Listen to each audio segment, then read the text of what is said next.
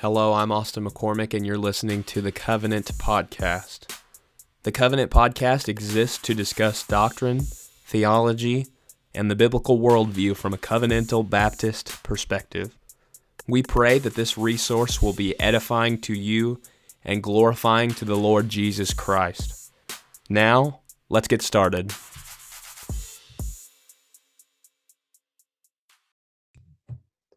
All right. Welcome to the Covenant Podcast. Today, I'm very uh, happy to have a special guest on the Covenant Podcast. We formerly had him on the podcast when it was named the Covenant, or the excuse me, the Context is Key podcast. Today, I have Brother Jimmy Johnson. Uh, we introduced him last time as the pastor of Vista Baptist Church in Vista, Missouri, graduate of Missouri Baptist University, student of the Southern Baptist Theological Seminary. So, welcome to the Covenant Podcast today, Brother Jimmy. Thank you for having me.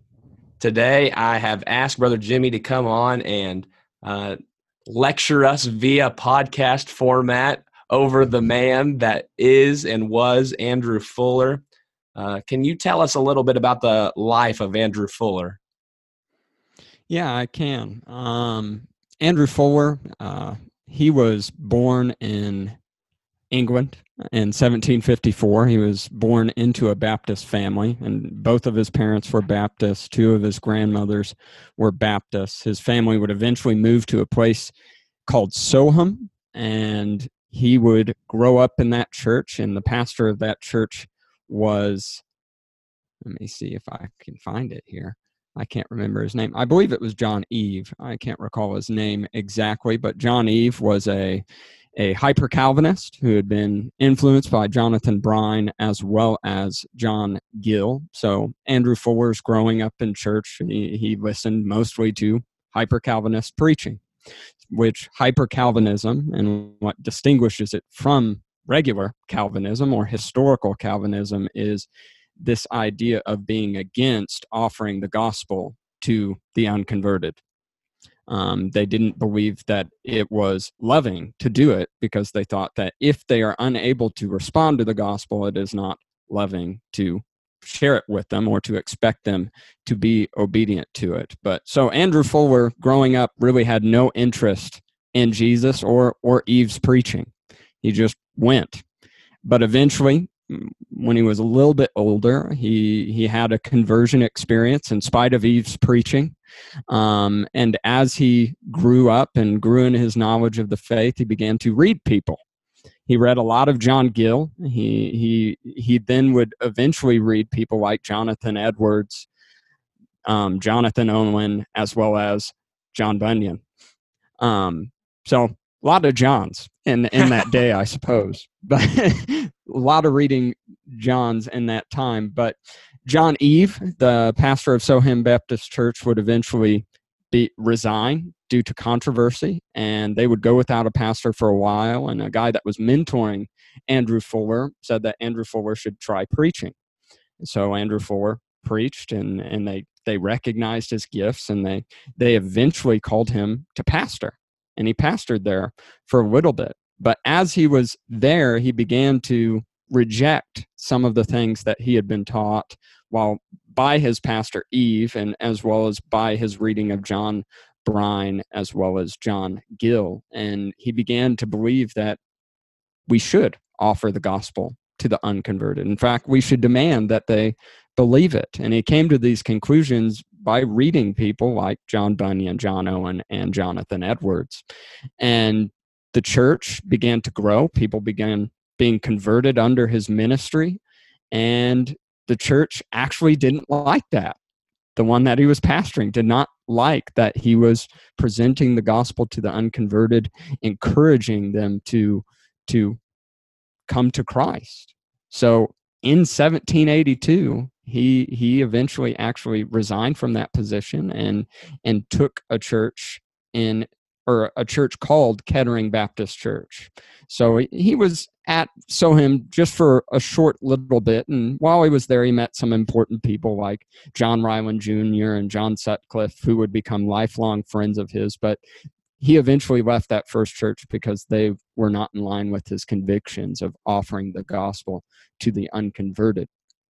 And while shortly after going to Kettering, he released what was his probably most influential work, The Gospel Worthy of All Acceptation. And he actually had written the book while he was pastoring at Soham, but waited to publish it because he was afraid of the controversy that it would bring. And but some of his friends like Ryland and Sutcliffe encouraged him to release the book, to to publish it. And when he did, it did bring controversy. It brought controversy from Arminians. It brought controversy from high Calvinists. He, he was just embroiled in controversy. And really, that would set the trajectory for his whole ministry. He was always kind of the guy that particular Baptists would encourage to respond to all the false teachings of their day. There were other ones like, um, man, I'm drawing a blank on my names right now. Well, there were others. I'll just say that there were others that would respond to to controversies, but Andrew Fuller was the one that they would go to.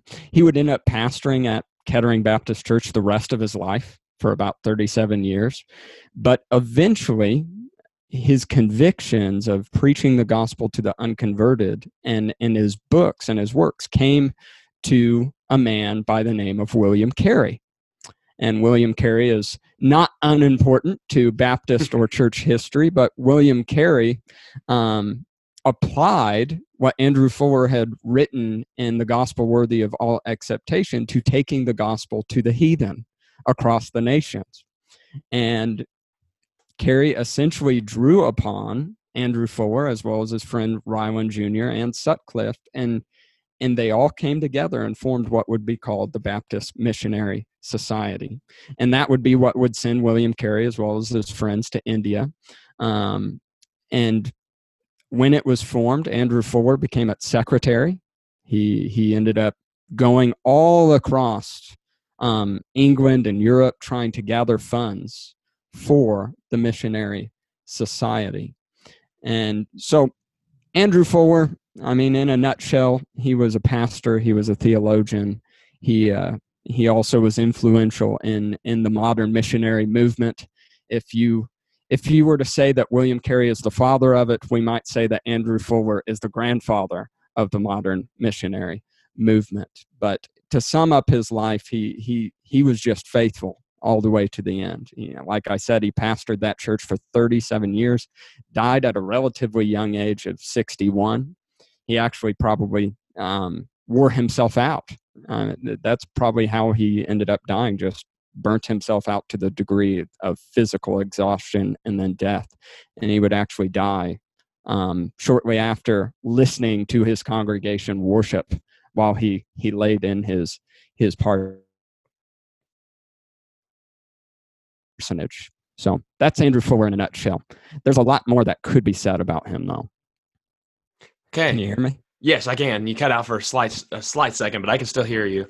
Um, so you mentioned uh, while you're giving a biographical of Fuller's life, the work that he published while there was uh, potential controversy going around. What are some of the other uh, what are some other prominent works of Andrew Fuller's that Christians should consider consider studying? Well, the one I mentioned is worth mentioning again just because it, it was so important, and that is the gospel worthy of all acceptation. That that was his first major work he published, but it also would end up being one of his main books throughout the rest of his life. Um, other ones would be the Calvinistic and Socinian systems examined and compared. That's when he debated modern day Unitarians during that time. Um, another one would be the gospel and its own witness. That's when he debated the the deist of of his era, um, and there were lots of them. I mean, even just across the pond here in the United States, there were several people who were deist. And then another one would be strictures on Sandemanianism, which is not a popular heresy that you hear about today, but essentially during that time, it, it would be akin to like easy believism today that that the gospel that believing the gospel was believing in a bare truth. It was bare belief and bare truth. It didn't require any supernatural working of god. It just required a a change of the mind essentially. And then one other work that might be one of his more accessible works is the memoirs of the late Reverend Samuel Pearce. And Samuel Pearce was a younger friend of Andrew Fuller's. He actually would have been around the same age as William Carey. He ended up dying of tuberculosis. I believe he might have only been 39 years old. I can't remember the exact age. But in his life, short life, Samuel Pearce preached the gospel faithfully. Many were converted under his ministry. And Andrew Fuller wrote this biography kind of modeling it after Jonathan Edwards' work on David Brainerd. So Andrew Fuller would even say in his biography that that Samuel Pearce is like a Baptist David Brainerd is basically what he was trying to argue. And that one was published in multiple editions, even in Fuller's own lifetime, which would have been a big deal. Um, so those would be some of his major works. Okay. Uh, we've mentioned some names of who was mm-hmm. influenced by uh, Fuller and who influenced Fuller himself. What, can you give a brief mm-hmm. synopsis of those again in a more acute, sharp way in this portion of yeah. the podcast? Yeah. Some of his early influences would have been people who were popular during that day, especially among Baptist circles. John Gill being the foremost. I mean, John Gill wrote extensively, and John Gill was very important because he was kind of the the wall against Unitarianism within within Baptist life because he wrote extensively on the doctrine of the Trinity, defending against it. And while Presbyterians as well as General Baptists were all becoming Unitarian, Jonathan Gill kind of almost single handedly kept particular Baptists during that time from going liberal or theologically liberal and following the Unitarians at that day. So he he would have read um, John Gill's dogmatics as well as John Gill's commentaries. Uh, he also would have been familiar with Jonathan Brine, who was a friend of Gill's and also a pastor of a major church in England. He he was a high Calvinist, so most of his early life, that's who he was reading. But also John Bunyan. He wrote read Pilgrim's Progress several several times throughout his life and was influenced heavily by that. And then um, Grace Abounding for Sinners by John Bunyan would have been another work he read.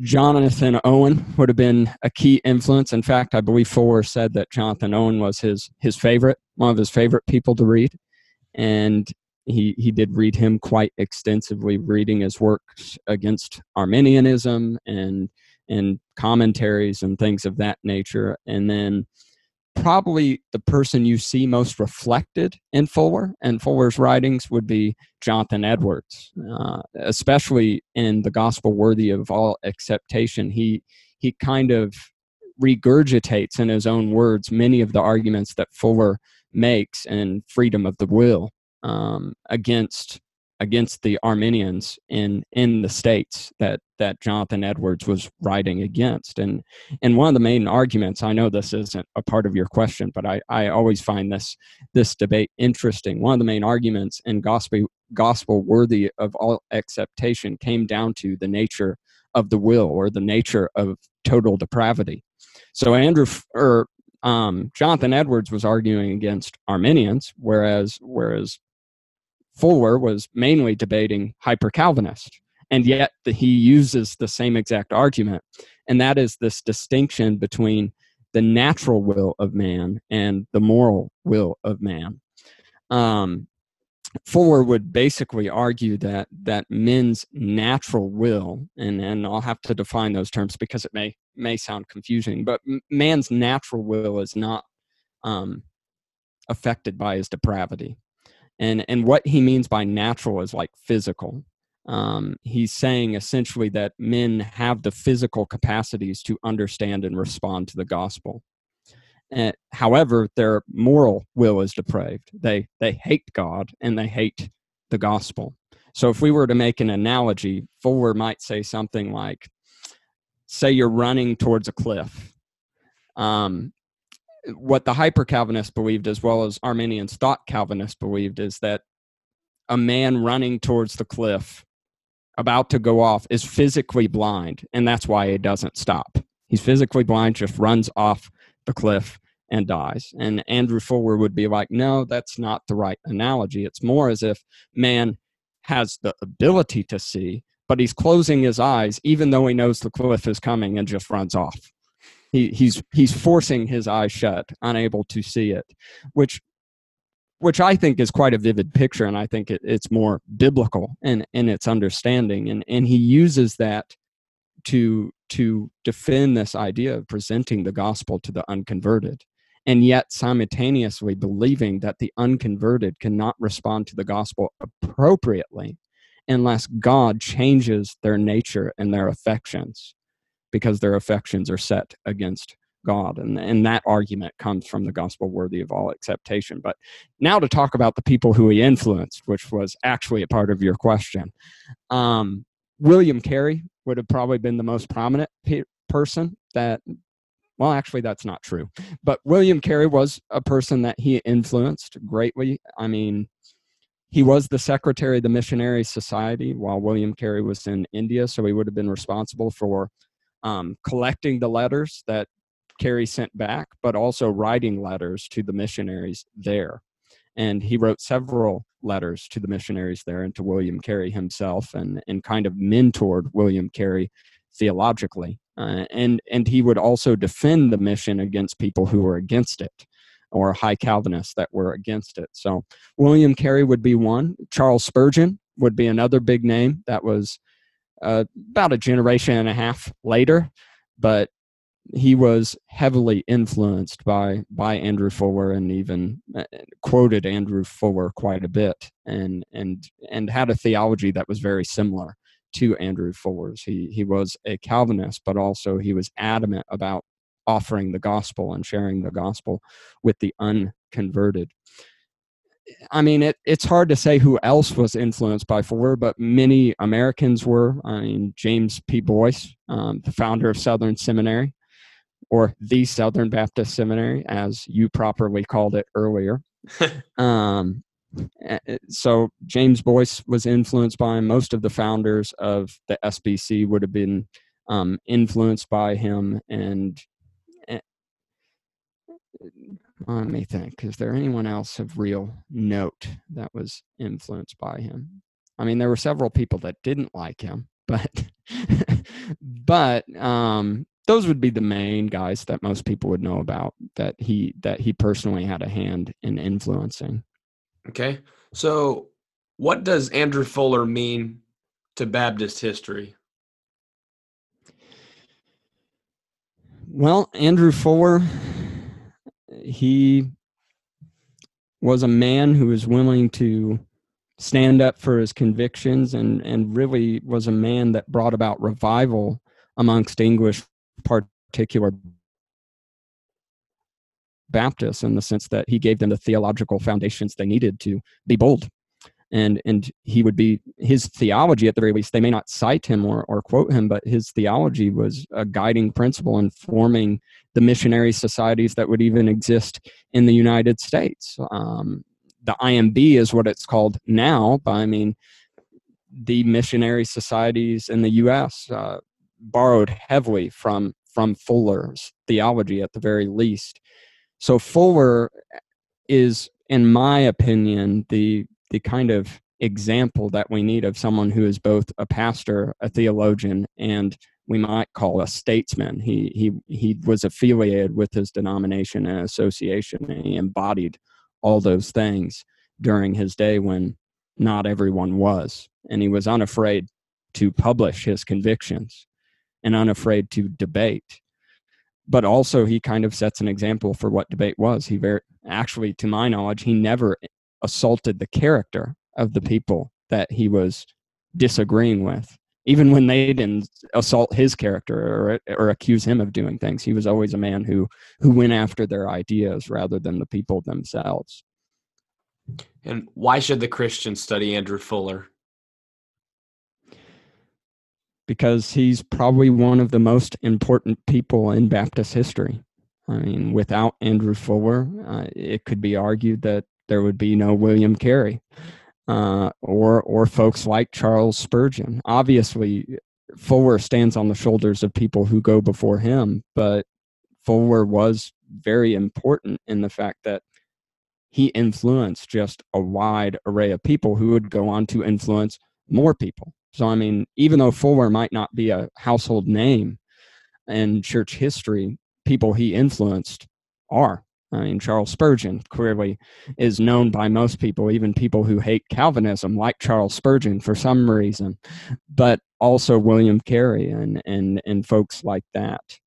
So I'd say that that's why Christians should study him. Well, would you mind if I just shared four applications from Andrew Fuller? Go ahead. Um, or four things that we can learn from him, and it, it might be a little bit more applicable than just talking about history because some people's eyes will say gla- glaze over as they're listening, as well as just their minds will shut off. Um, but number one, I would say something that we can learn from Andrew Fuller or apply from his life is pray for the conversion of the unconverted and and rely on the Holy Spirit. I mean, he was a man of prayer. He he was a man who who demanded that his congregation as well as other congregations that he would interact with for the mission society he, he would encourage them to pray for the unconverted. And and and i mean even the baptist missionary society developed out of a pr- prayer meeting which which fuller was out or at um, secondly, participate well, Jimmy, in the proclamation of the gospel coming on the Covenant podcast holding the rope or going. And, and, I use that language on Andrew on Fuller because I know that I personally Andrew will Fuller be listening William a couple Carey of times he, to chew on all this William information Carey that you dropped on the podcast today. So I'm very grateful for people held the rope taking your time. Him, I know you're busy. He would man. go down into the well, that is the mission field, if someone would hold the rope for him. And he told that to people like Andrew Fuller, and Andrew Fuller took that that charge of William Carey the most seriously in the sense that he literally held the rope until he died. and and he would travel all over just trying to get and secure funds, books, anything that the missionaries needed. He he was going out regularly to try and gather it. So as a Christian, you should be one who is at the very least holding the rope for those that go and proclaim the, the gospel to the lost. But also, I would encourage you to go and share it with the lost too. And Andrew Fuller did both. Three, proclaim sound doctrine. Andrew Fuller was always ready to defend the gospel against naysayers. He he was always ready to take up the pen. And and what's interesting is later in his life, he some believe he had a stroke or something of that sorts, but he he had chronic migraines that would keep him from reading um, that would hurt him. It would make him hurt to read, and yet he would still discipline himself to read the works of those who were publishing, and then he would write and respond to them. Even though he suffered from chronic migraines and headaches, he was always ready to defend the gospel. So, I mean, a guy, I don't know if you've ever had a migraine, but migraines are miserable. I'm someone who has migraines, and, and I find it difficult to do anything, much less read and respond um, to the the false teachers of his day, um, and and he would write. He wrote extensively. There's three volume work by Banner of Truth just on Andrew Fuller's works, um, and then four promote strong devotion. So this one, I think, is fairly self-explanatory, but in Andrew Fuller, we see someone who is devoted all the way to the end of his life. Even when you read his more heady works, his works in which he's entangling with deep issues of controversy, there's always a devotional tone under them. He writes them because he cares about worship.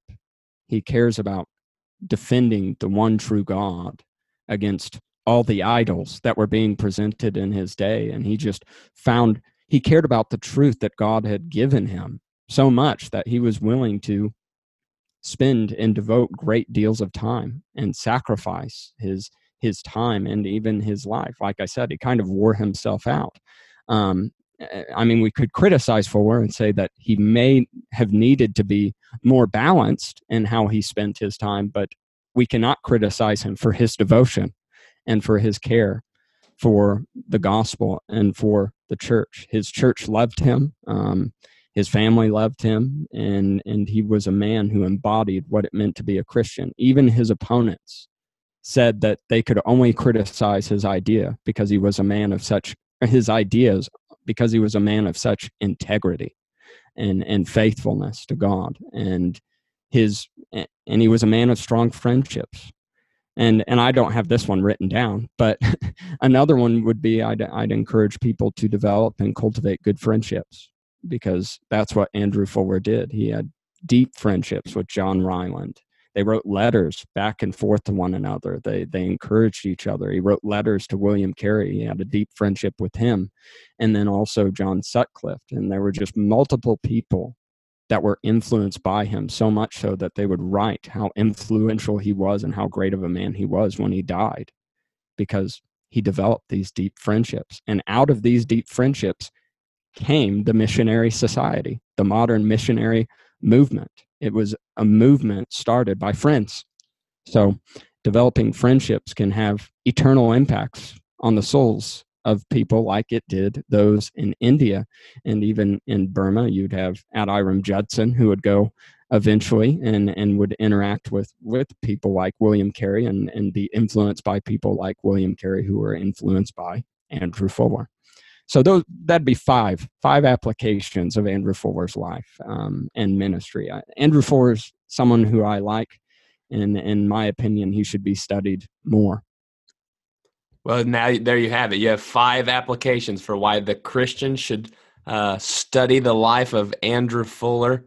Once I once again, brother Jimmy, thank you so much for coming on the Covenant podcast today. Thank you for taking the time. Well, thank you for having me. God bless you. God bless you too.